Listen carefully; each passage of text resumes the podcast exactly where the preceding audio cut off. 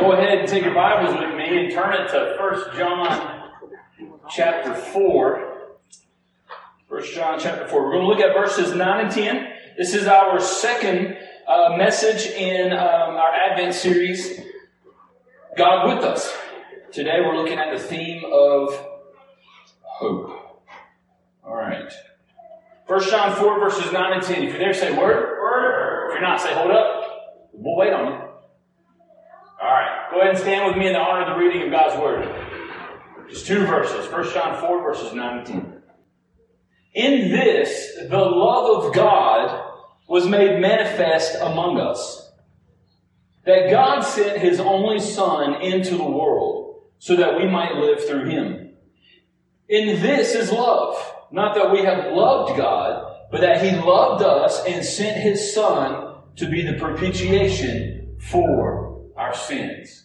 Let's pray. Father God, we are so thankful for this season where we can reflect on your coming, on you sending your Son, God in the flesh, to dwell among us. And so help us as we reflect on what your coming means for us this Christmas, this Advent season. God, help us to find the truth. Help us to be reminded of the promises. And help us, help us to leave here changed by what your word tells us. Use me as you see fit. We ask this in your son's precious name we pray. Amen. You may be seated. What do you love? Love is a is a weird word. Love can be thrown thrown around so easy nowadays. We can say we love hunting or we love our trucks. I don't hunt or I don't have a truck, but I would love a truck. I do love Christmas tree cakes though. Man alive. Can't keep them in my house though. My kids eat them. I'll buy a box. I'm serious. I'll buy a box of five. I'll eat one of them. They'll eat the other four. It's ridiculous. we can say we love the outdoors or we love this TV show. We say we love so many different things. But what is love, really? And when we look at saying that I love Christmas tree cakes compared to saying I love my wife, which would I die for? Don't answer that question. which would I die for? When we see 1 John 4, 9 and 10, we see the act of God's love. More than that, we see what is the revealing of God's love. The ESV says that the love of God is made manifest. It is revealed to us.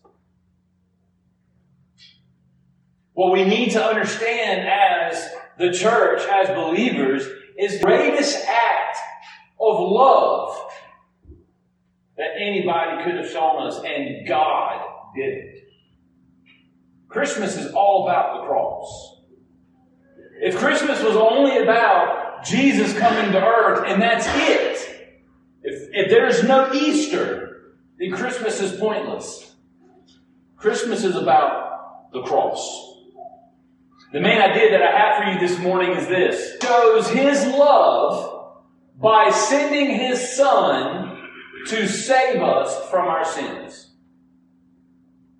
God shows his love by sending his son to save us from our sins. And it's all throughout Scripture. It's not just in 1 John 4, 9, and 10. It's in Romans 5. For God shows his love for us in that while we were yet sinners, Christ died for us. It's in John 3.16. For God so loved the world that he gave his only Son, that whoever believes in him will not perish but have everlasting life.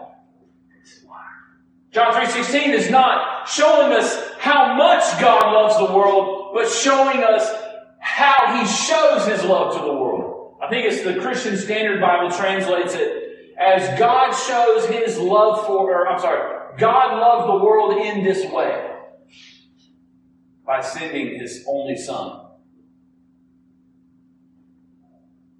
Church, when we look at the love of God, there's no greater picture than the cross. But we see that that is the point of Christmas. the book that, I, that we're giving away to you, Gentle and Lowly, cannot show in you the love that Christ has for sinners and sufferers.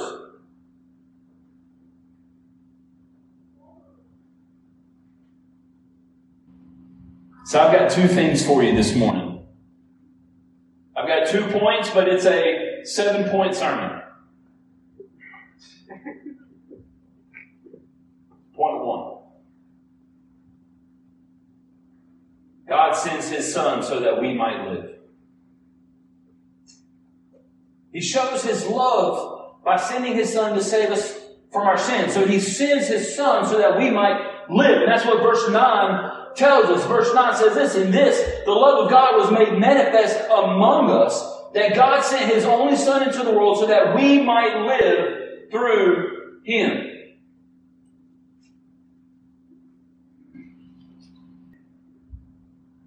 I just got done finishing out Greek for the year. And you want to talk about love. I loved finishing Greek for the year. well, let's break this verse down. We see the word manifest. It's revealed. God's love is revealed to us. The cross is the revealing of God's love. It is, it is a gift to us to show us how much He loves us. Fathers, have you have you ever done anything, built something to show your family, your kids, your wife, just how much you love them? Because love is an action verb, right? Love is not just a feeling, it's shown through action. I can say I love something, but unless I actually show that I love it, I don't really love it. See, God is using this as an action verb. The, the, the love is revealed to us by sending his only son into the world. So here we go. Here's the second point, but it's not number two, it's 1A. We see the mission. We see the mission. That word sent. God sent his only son into the world. God sent him into the world. The Son proceeded from the Father. The, the Son came into the world. It's, uh, I think Martyn Lloyd-Jones says that if, if God sent the Son, then that means that the Son must have already existed before this. Christ is the Son incarnate. He, Christ, is flesh on the Son. The Son has existed eternally before the birth of Jesus. Is your mind blown yet? John 1. In the beginning was the Word. The Word was with God. The Word was God. Who is that Word? This, this Word put on flesh and made his dwelling among us. Who is that Word? Jesus. Jesus. God sent his Son on mission. Christ came into the world for a purpose, on mission. We see that, number two, we see the person of God. We see the mission and then we see the person. Look at that word only. I like that word only. That only is a really good word. If you were just reading the ESV and you just read only son, you'd think, well, God didn't have any other sons. He only had this son. See, the word only in Greek is special. It means unique. It means that this son is unique.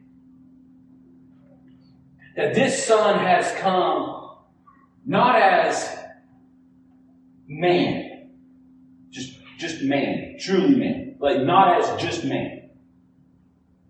God didn't send Abraham. He didn't send Moses. He didn't send an angel. He sent his unique son. That's where we get John 3.16. For God so loved the world that he sent his only begotten son. Even some of your translators, translators say begotten. He's begotten, but he's not made. Fourth century. Council of Nicaea. It's a, it's a legend that this happened. St. Nicholas, who was a real person, by the way, St. Nicholas in 4th century was at the Council of Nicaea. Arius, another guy, everybody say St. Nicholas? St. Nicholas. Everybody say Arius? Arius. You're a church historian, isn't that amazing? Arius has come out denying the divinity of Jesus. He's saying Jesus is of like substance of the Father. He's not of the same substance. Legend has it St. Nicholas punched Arius in the face. That's Santa for you. Punched Arius in the face because he was denying the divinity of Jesus. Church, when we look at only begotten, he is the unique, same substance Son of God, truly God. When we see the person that has come, when we see the child that has been born, we see that he is God in the flesh. Unique. Perfect. Truly God, truly man. Sinless. No sin nature. He is unique. He is God who has stepped down in humanity in the person of Jesus, uniquely qualified to pay the penalty for the fall of human race. He is the one and only his death is unique because it is the only death through which we have been given life. There's no other death that could have been given in which we can be given life. He is unique in the sense that our belief of who Jesus is makes him distinct in the belief of Mormons and Jehovah's Witnesses and even Muslims. We believe he is God in the flesh. Truly God, truly man. And because Christ is the unique Son of God, this is why he is able to do what he's going to do. So we see the mission, we see the person. Thirdly, we see the purpose. In verse 9, we see the purpose. We see that God has sent on mission his only unique Son into the world. Now you have to understand it. Do, do you see what we are understanding here? That Christ, the Son of God, has stepped down from heaven. He has stepped down from glory. He has stepped down from a sinless reality into humanity. So not only has he stepped out of light into darkness, as light into darkness. He has come into this world, as we saw last week, to suffer. He took on humanity to suffer. That makes him unique. God did that. Thirdly, we see the purpose so that we might live through him. Not so that we might have a blessed life on this earth, even though being a believer we are truly blessed, but not in material things. Not so that we can be rich, not so that we can be healthy. No, he has come to give his life so that we might have eternal life through him. So that we may live through him, so that we may live for eternity with Him. John 10, I have come to give life and to give it abundantly.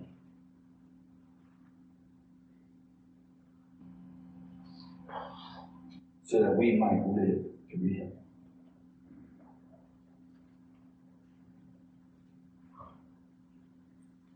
You see the love of God yet? Just in the sending of His Son, so that we might live. Not yet. Let's keep going. Verse 10. In point two. He sends his son, God sends his son so that he would die. God sends his son so that we might live, and God sends his son so that he would die. Verse 10, it says this, and this is love, not that we have loved God, but that he loved us and sent his son to be the propitiation for our sins. And this is love, that God sends him for this purpose, to die.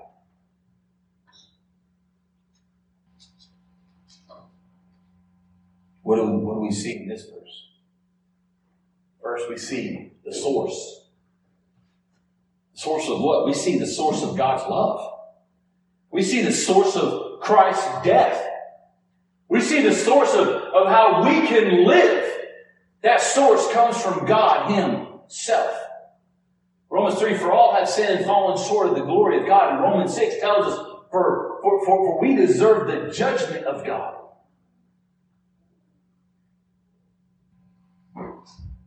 For the wages of sin is death.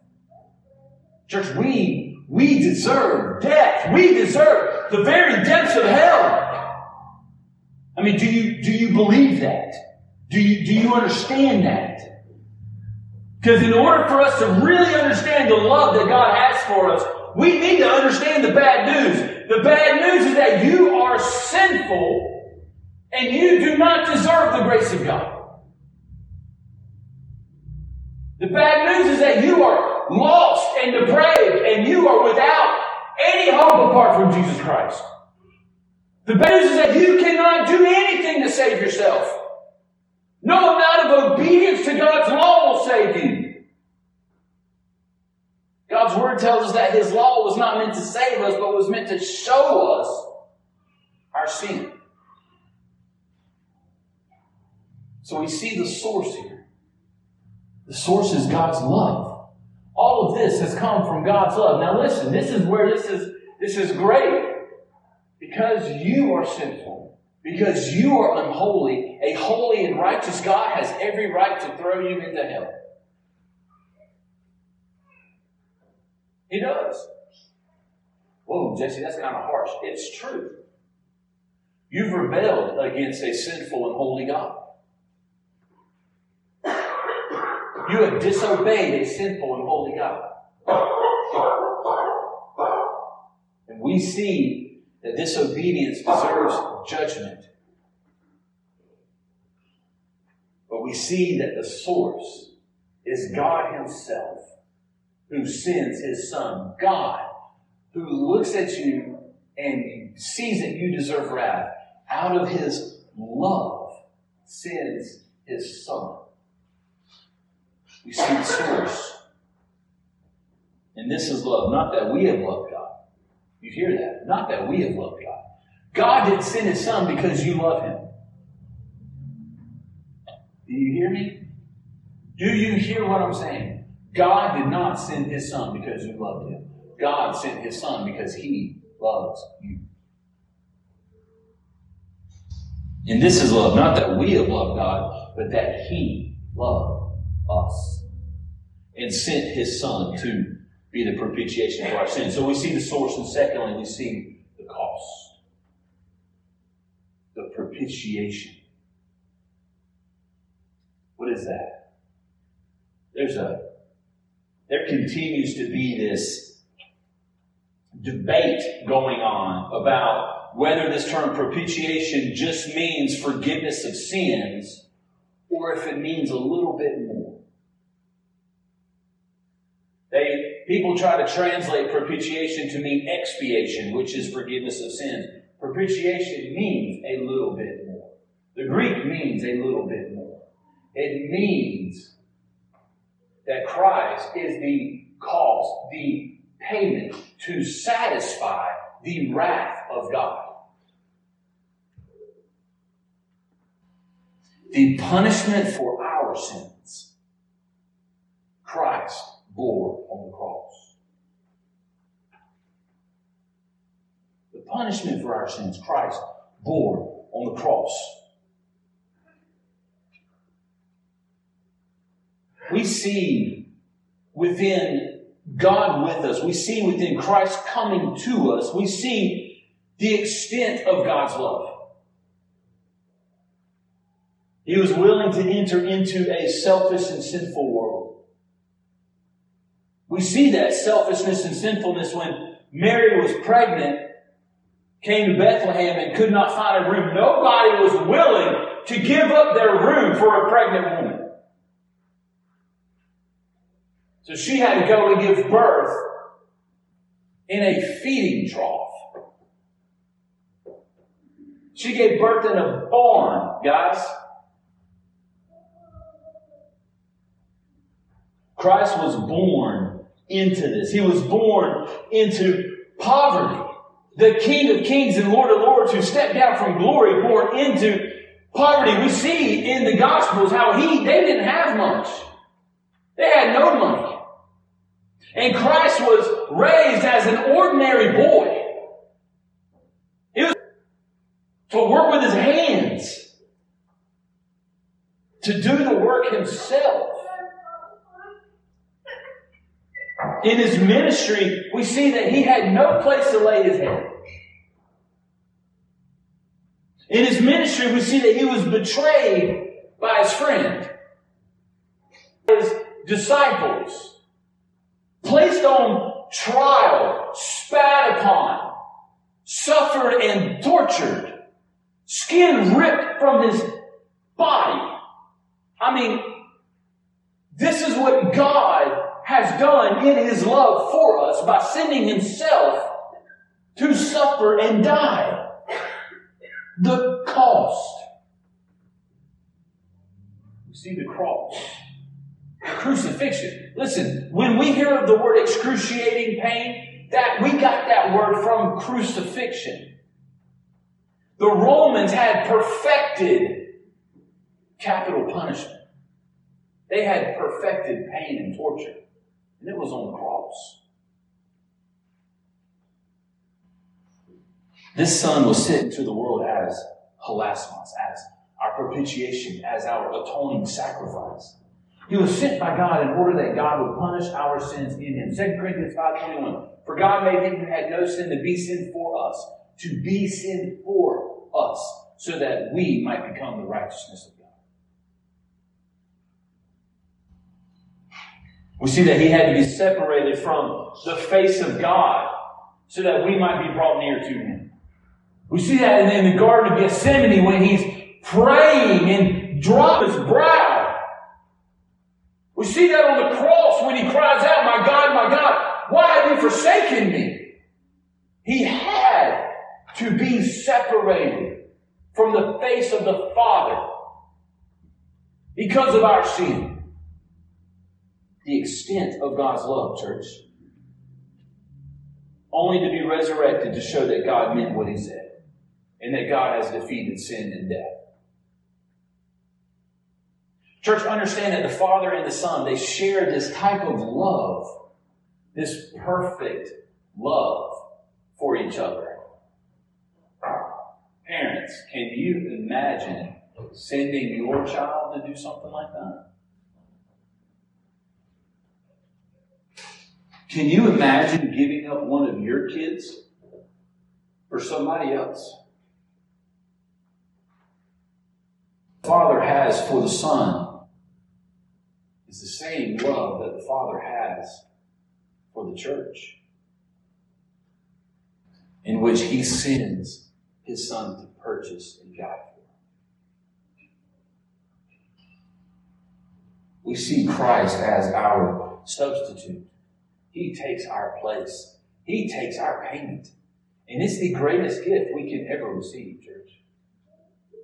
The greatest gift we can ever receive. There's something we do not do in our house during Christmas time. We do not tell our kids that if they are bad, they're not going to get presents this year.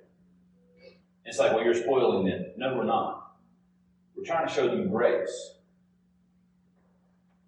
Because the gifts that I'm giving my children for Christmas are not based on their actions. It's based on my love for them.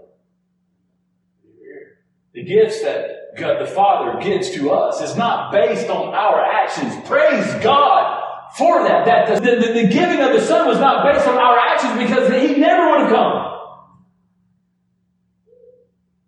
the greatest gift that was ever given on the cross was based on God's love for us. You see what I'm saying? We can be so anti gospel at Christmas time. So anti gospel. It's bad. It's unhealthy. Christmas is when we get to show the greatest picture of grace. You see it on the cross. You see it on the cross. God shows his love by sending his son to save us from our sins. He sends his son that we might live. He sends his son so that he would die. Christ died on the cross so that we might live through him. The greatest picture of love we can ever see.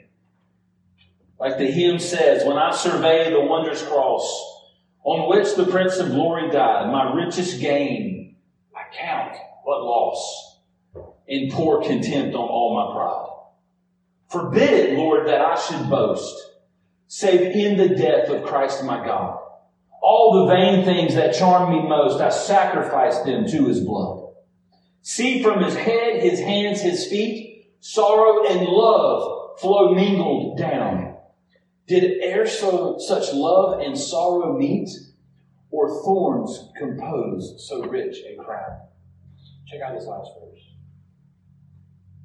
Were the whole realm of nature mine, that were a present far too small. Love, so amazing, so divine, demands my soul, my life, my all. What does the love of God on the cross show for us? In the book of First John, John is using it as a point to where we are to love each other because God has loved us. Well, how can I love my neighbor? How can I love the people in the pew next to me when they act differently than me? They dress differently than me. Understand this if you can understand the fact that God loved a sinner like you, that God loved a horrible wretch like you. You don't know me, Jesse Uh, but I know myself. There are days where I feel like Paul, where I feel like I am the worst sinner that ever lived. Oh, wretched man that I am. If you, if you can see that God loves a sinner like you, you can love one another. So, what do we do with this message? What do we do with this message that God is love? What do we do with the message that God reveals his love to us on the cross. Like the song we just sang, and I ruined it, but the song we just sang, Go Tell It on the Mountain. We scream it from the rooftops. We scream it from the top of the mountains. We scream it from the streets. We let people know there is a God who has died. So believe in Him Believe in Him so that you might live through Him. I pray that is where your faith is this morning. I pray that your faith is in Christ, the one who died for us and showed His great love for us on the cross. If it's not, come talk to me. Let's make that right. Let's pray. Father God, we are so thankful for your word. We're thankful for your cross. We're thankful that you sent your son to die for us so that we might live through him. God, I pray that you are doing a work within the people in this congregation to let them know what the gospel is. That you, out of your love and grace, despite our works, despite our sin, despite our actions, sent your son to die. God, help us. Help us to find relief in knowing that our salvation is secure in your work and not in ours. Find us relief and help us find relief in knowing that there is grace at the foot of the cross, that you have come to die for our sin. Help us this morning. We ask this in your son's precious name we pray. Amen.